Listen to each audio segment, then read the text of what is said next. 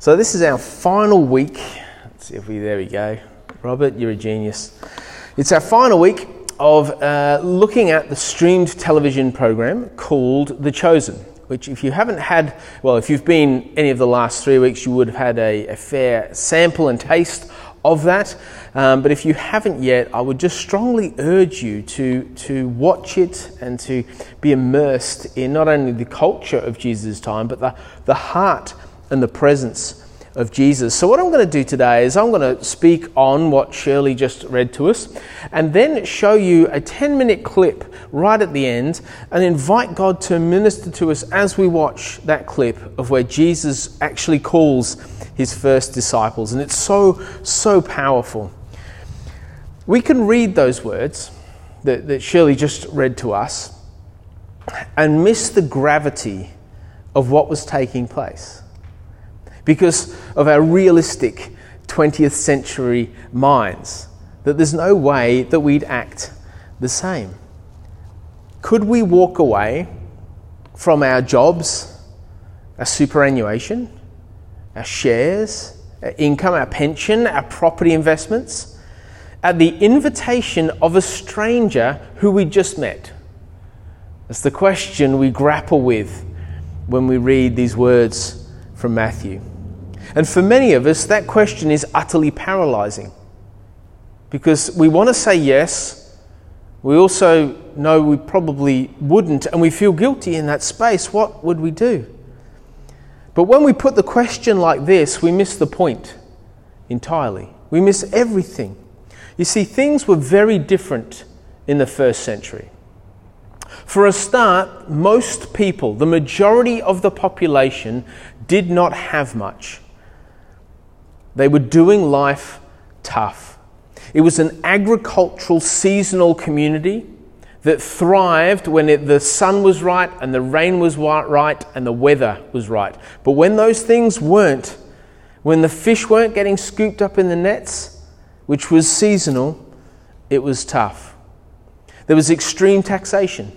The Roman government were, were pinching the Jewish population for as much wealth as they could possibly get. And they were Jews, which meant under the Roman government they had certain responsibilities, but also certain oppression that took place over them. That a Roman centurion could call upon them at will, whenever they liked, to serve them in a variety of ways. There was nothing they could do to resist. Force would be exerted otherwise. So their experience under their government was unjust and unfair. But every Jew lived in anticipation of the Messiah. They prayed that the Messiah would come. They hoped for a Messiah. They worshipped the God of the Messiah because the Messiah would save them from everything. Now, think about this. If you're trapped in a highly taxed world where you can't possibly do anything to get ahead, where there's a constant fear of losing everything, where you're always stressed, where your freedoms have been restricted, and you're fearful of a violent and oppressive government, what does the prospect of a Messiah look like to you? The Messiah looks very appealing, doesn't it, under those circumstances. So when we read, as Jesus was walking beside the Sea of Galilee, he saw two brothers, Simon, known as Peter, his brother Andrew. They were casting a, a, net into the lake, for they were fishermen.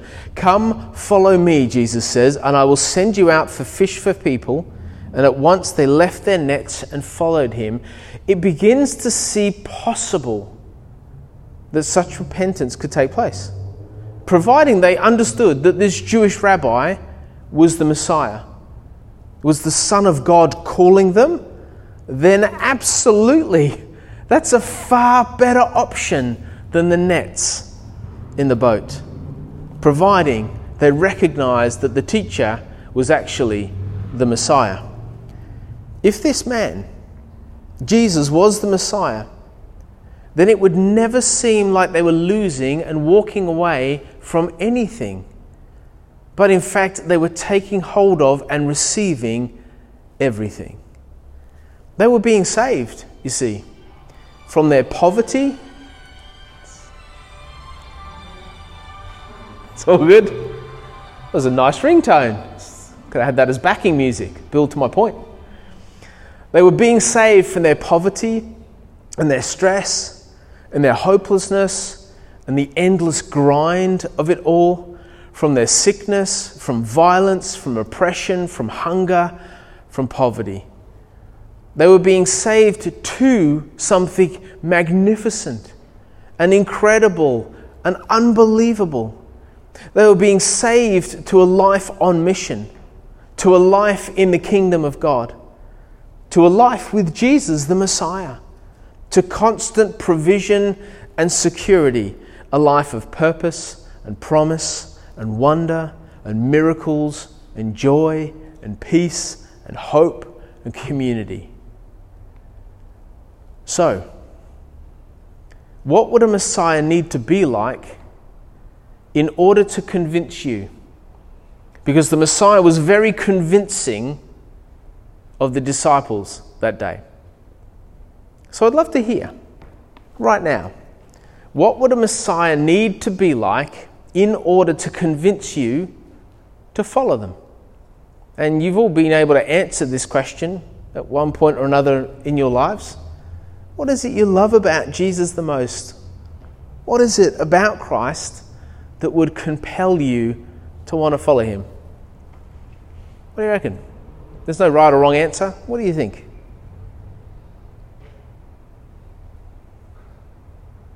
That's right, making you work this morning.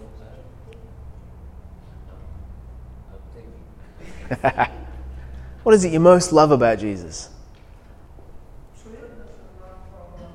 A love for all of us. Truth. Pardon, Bev? Trusting.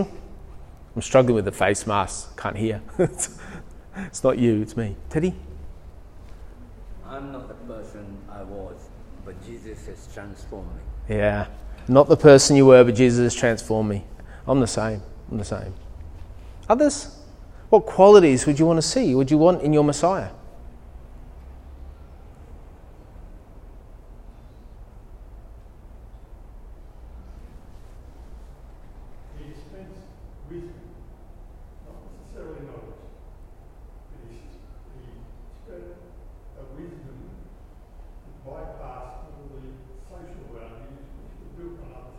Yeah. That's great. Thanks, Jeff. Anyone else? Yep. Yeah, wow. So powerful. A willingness to die in my place. Absolutely. Trent? Convincing. Convince, yes. He had, I love that passage in Matthew where it says he had an authority that was different to the religious teachers. It was so convincing.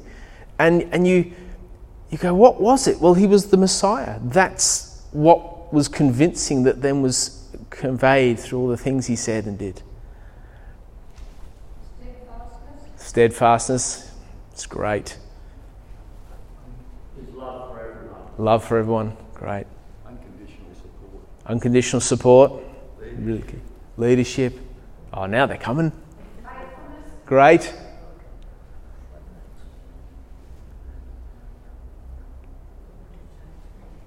I've scared you away.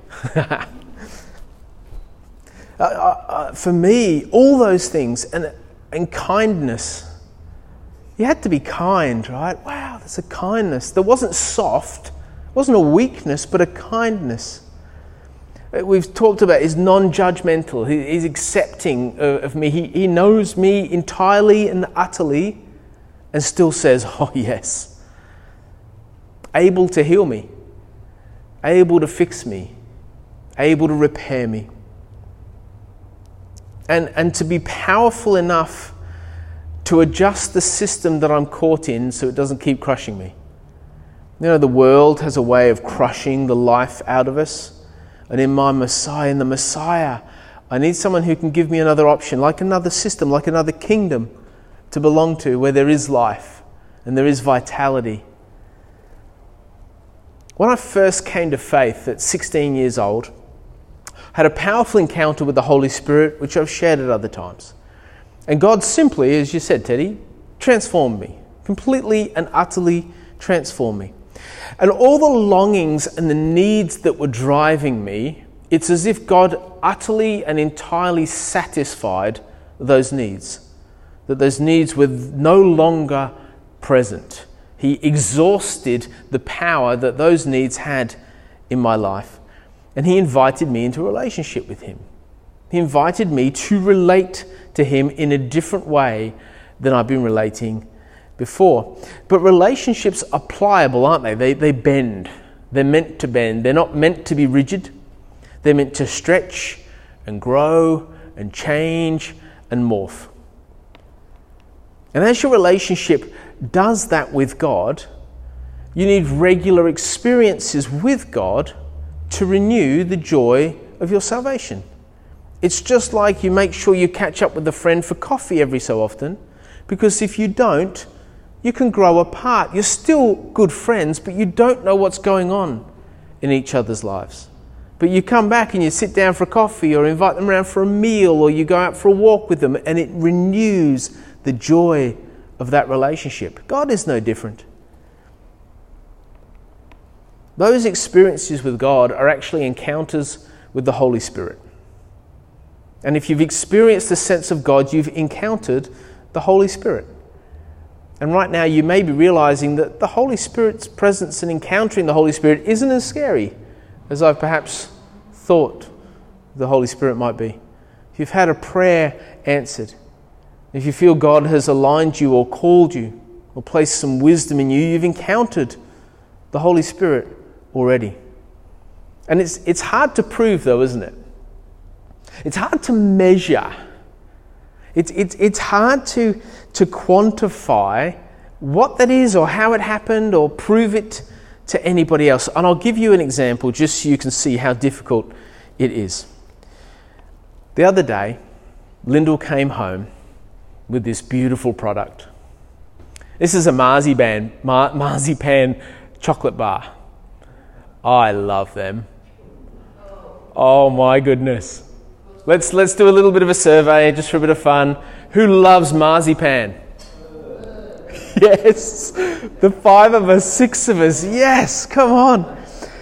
Lyndall hates the stuff, but she knows I love it. I think, you know, in high school where they give you the, the food pyramid? I think marzipan should have its own story, its own little section. Just marzipan. Everybody should eat marzipan. Incredible. I don't understand why others don't like it. I've liked it ever since I was little and I pinched the marzipan from underneath the icing on wedding cakes that we went to. Ah, amazing. And many of you right now are thinking, Ralph, you've lost your mind. Like, marzipan? Seriously? So what? And here's the interesting thing Lyndall knows I love it. She doesn't like it, but when she brought it home, that conveyed a lot of things to me that's very difficult to explain to other people. It conveyed to me that I'm loved, that she's thinking of me, that she wants to bring me joy, that she cares about me. It conveyed a lot that's really hard to kind of wrap your hands around. You see, for the recipient, it changes everything even though the power of what's happened is very hard to explain to somebody else. That's how the ministry of the Holy Spirit works. The Holy Spirit renews our relationship with Jesus and enable, enables us to love the life we are called to. It's the Holy Spirit's ministry that enables those things. In John, Jesus is talking about the Holy Spirit. He says, And I will ask my Father, and I will give you another advocate. Now, that word in the Greek is parakletos. Do you want to have a go at saying it? One, two, three. Parakletos. Well done, Greek scholars. Um, I, I send a parakletos to help you and be with you forever. Now, that word, parakletos, Sounds very impressive. It's very, very difficult to translate into an English word that means the same because we don't really have any. So the best that we can come up with is helper or advocate. But, but if you want to grab hold of what the parakletos is, think about a mother who has just gone into labor and about to have a baby and needs a midwife present to make that go well. Or you're about to go under anesthesia and you're really hoping your surgeon is up to the task. Or your house is caught on fire. Who do you call? Fire brigade. You're hoping the fire brigade get there, or someone's drowning out at sea and you call the surf lifesaver. That's the parakletos. That's stepping into this moment of utter disaster to bring order and out of the chaos and to make things work. The other day, uh, we took the kids down the beach and we are in Coolangatta and the winds were onshore. And when that happens, the blue bottle jellyfish come with them. We didn't realize this at the time only been living here 15 years. Anyway, the, um, so the kids are paddling around in the water, having a great time, and get a little bit deeper, sort of their waist and stuff. And all of a sudden, at the top of her voice, Zari shrieks in pain. Shrieks in pain. Now, I love Zari, daughter, one of the loves of my life, but she, she likes to overemphasize things at times. She's an eight year old girl, so give her credit.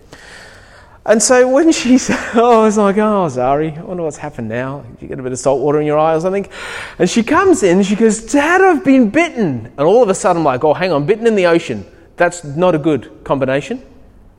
And she walks up, she goes, it's my leg. And down the side of her leg, she has this brilliant, bright red, like welt mark. I was like, oh, oh, we do have a problem. You have actually been, you've actually been stung by a blue bottle jellyfish. She goes, Dad, I know. How do you know? Because I pulled it off. I'm like, oh, of course. Yeah, it was, it was your leg. And then I'm like, what do we do? What do we do? Because I've watched Bear Grylls, Man vs. Wild, and he would wee on it. And I didn't think that was appropriate for a number of reasons. And Zari absolutely didn't think that was a good option. And I turn around, and no Kings are sees there, and I turn around, and five to ten meters away, the surf lifesavers had set up camp and were just hanging out. And so I grabbed Zara and I carried her over and I said, I explained what happened. They go, oh, put her down. And they fixed her up in no time at all and gave us some instructions about what to do when we got home. And by this time, she'd calmed down, she'd had a drink of water. And in an hour, it was all gone. The welts were all gone. The act of the surf life saving crew was that parakletos. It was in the crunch, we're there. We can save you, we can help, we can get you the help that you need. So when Jesus says there is a parakletos coming, who will be with you always, and you will know him, he says in verse 17, for he lives with you. Oh, that's ahead of myself. Jesus is saying, What you experience from my physical presence, you will come to have more of through the physical presence of the Holy Spirit who will be amongst you and remain with you always. When you give your life to Christ, when you come to that point of conversion, you're experiencing and encountering the Holy Spirit. And it's the presence of the parakletos nature of the Holy Spirit that will keep you renewed to Jesus. That's how you stay renewed in your faith by the work of the Holy Spirit in you. You stay connected to Jesus. You belong to Jesus. You feel the warmth and the, the love and the faithfulness and the steadfastness and the wisdom and the grace of Jesus through the work of the Holy Spirit. It was the ministry of the Holy Spirit that caught the attention of Peter and Andrew, and then of James and John. And the Holy Spirit held them to Jesus and welcomed them to Jesus in the same way that you might go to a party and the host says, There's someone you have to meet. Come this way. And they take you by the hand and they make the mingling much easier because they help you introduce you. That's what the Holy Spirit did with James and John and Peter and Andrew, he said, There's someone you have to meet. This is the Messiah who you've been waiting for. Which brings me to today's clip. We're going to watch how this unfolds. And my prayer is that as you watch it, the Holy Spirit would minister to you, would renew your relationship with Christ as you see just the kindness and joy in Jesus. And the background to this clip, just to make it all make sense, is that you realize Peter and Andrew are under massive financial struggle. They're about to lose not only their boat, their fishermen, not only their boat, but the house as well. And for Peter, his mother in law's just moved in. And so they, they've got one more night. So they go out to fish, knowing that the only thing that can save them is if they catch the largest haul of fish that they've ever caught. And they're out there, they're not catching anything. They invite James and John to help and they're not catching anything. And they come back to shore and they're just so dejected and empty and they've lost everything. And they bump into a character who's teaching by the side of the lake. And I just encourage you just to wait on and listen for the work of the Spirit in your life as you watch this.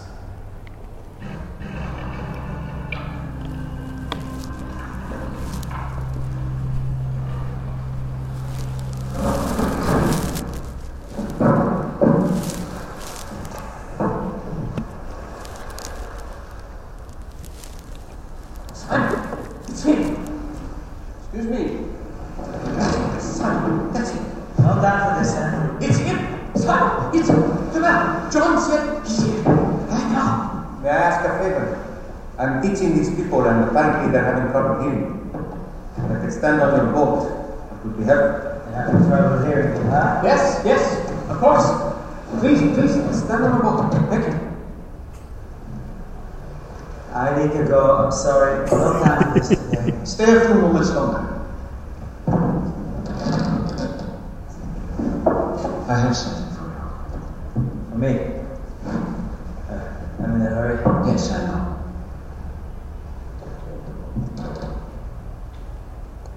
Just allow me a few moments, please. Sir, trust me, as I've trusted you. This man is the Messiah. It's good to see you again. Yes.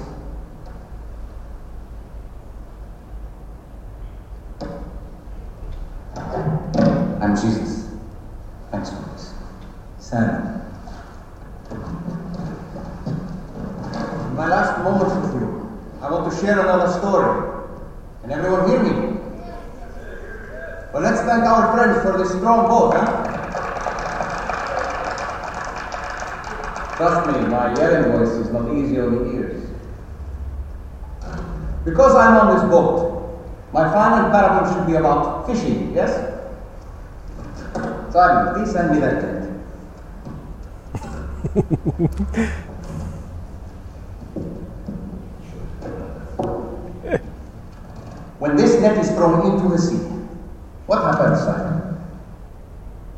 Blood. I mean most of the time. it gathers a little power.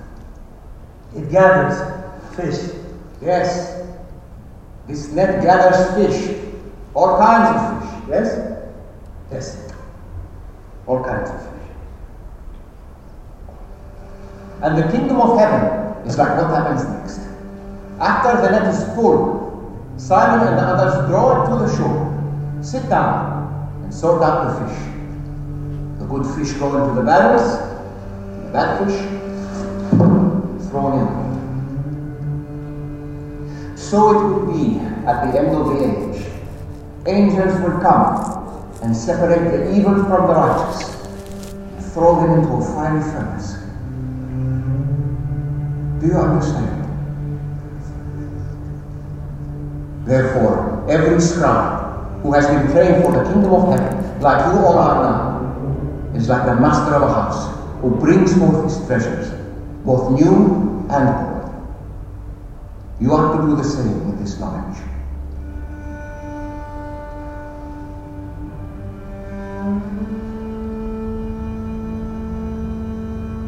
These parables I tell makes sense to some, not to others. Be patient. That is all for today. I have some business to attend to with my new friend.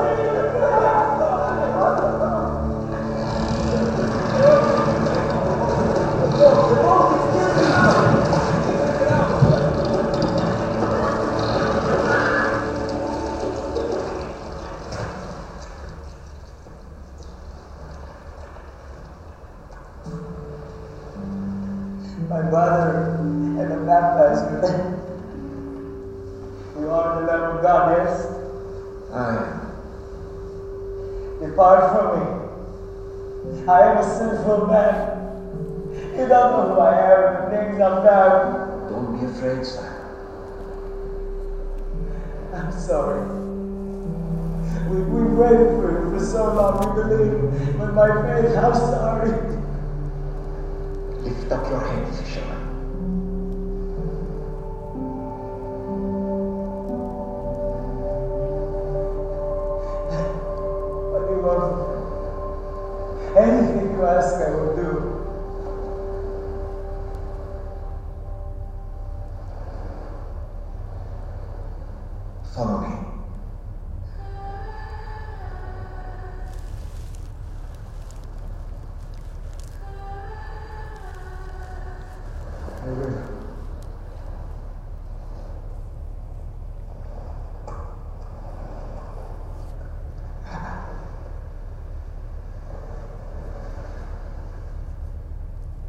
As well.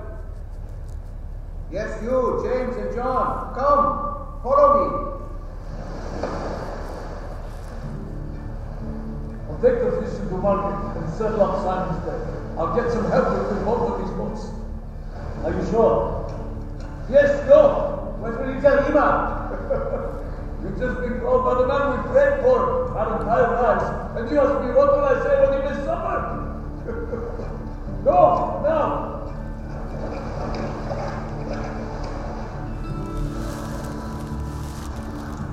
So, you sure you don't want to do this just a few more nights? Oh, we make a great team on the boat. Son, joke. Fish are nothing. You have much bigger things ahead of you, Simon, son Jonah. Did you understand that parable I told you earlier? From now on, I will make you fishers of men. You are to gather as many as possible, all kinds. I will sort them out later.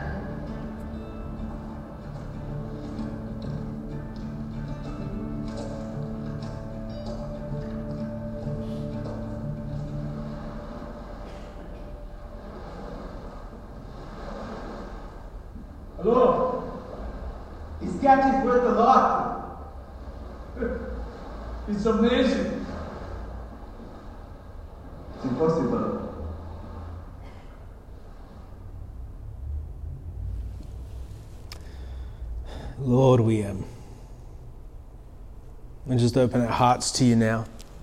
Your Holy Spirit would minister to us.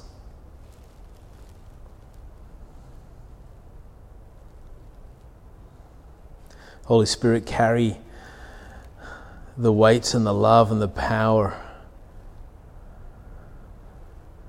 of the Messiah, of Jesus, our love, into our hearts, into our lives.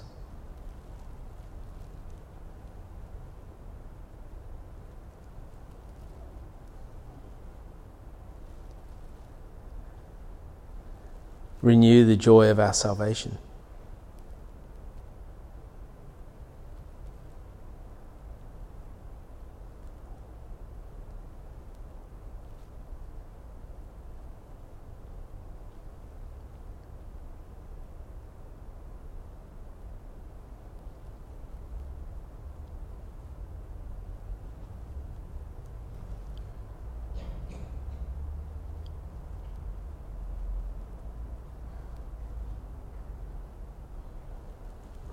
Lord, every worry, every concern, every uh, pain, every frustration, appease now. Lord, fill us with your grace and your goodness.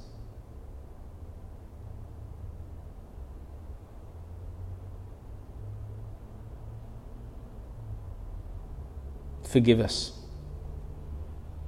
for our sins against you, for our sins against each other. Forgive us.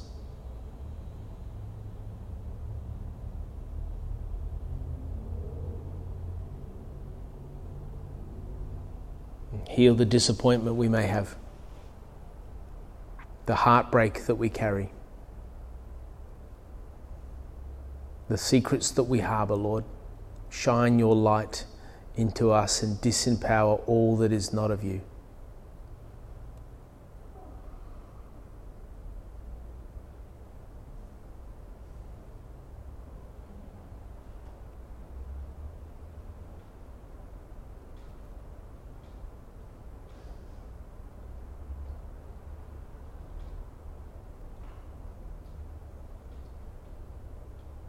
Jesus, we thank you for what you did on the cross. You took our death as yours, not just a physical death, but a spiritual death. And you gave us your life.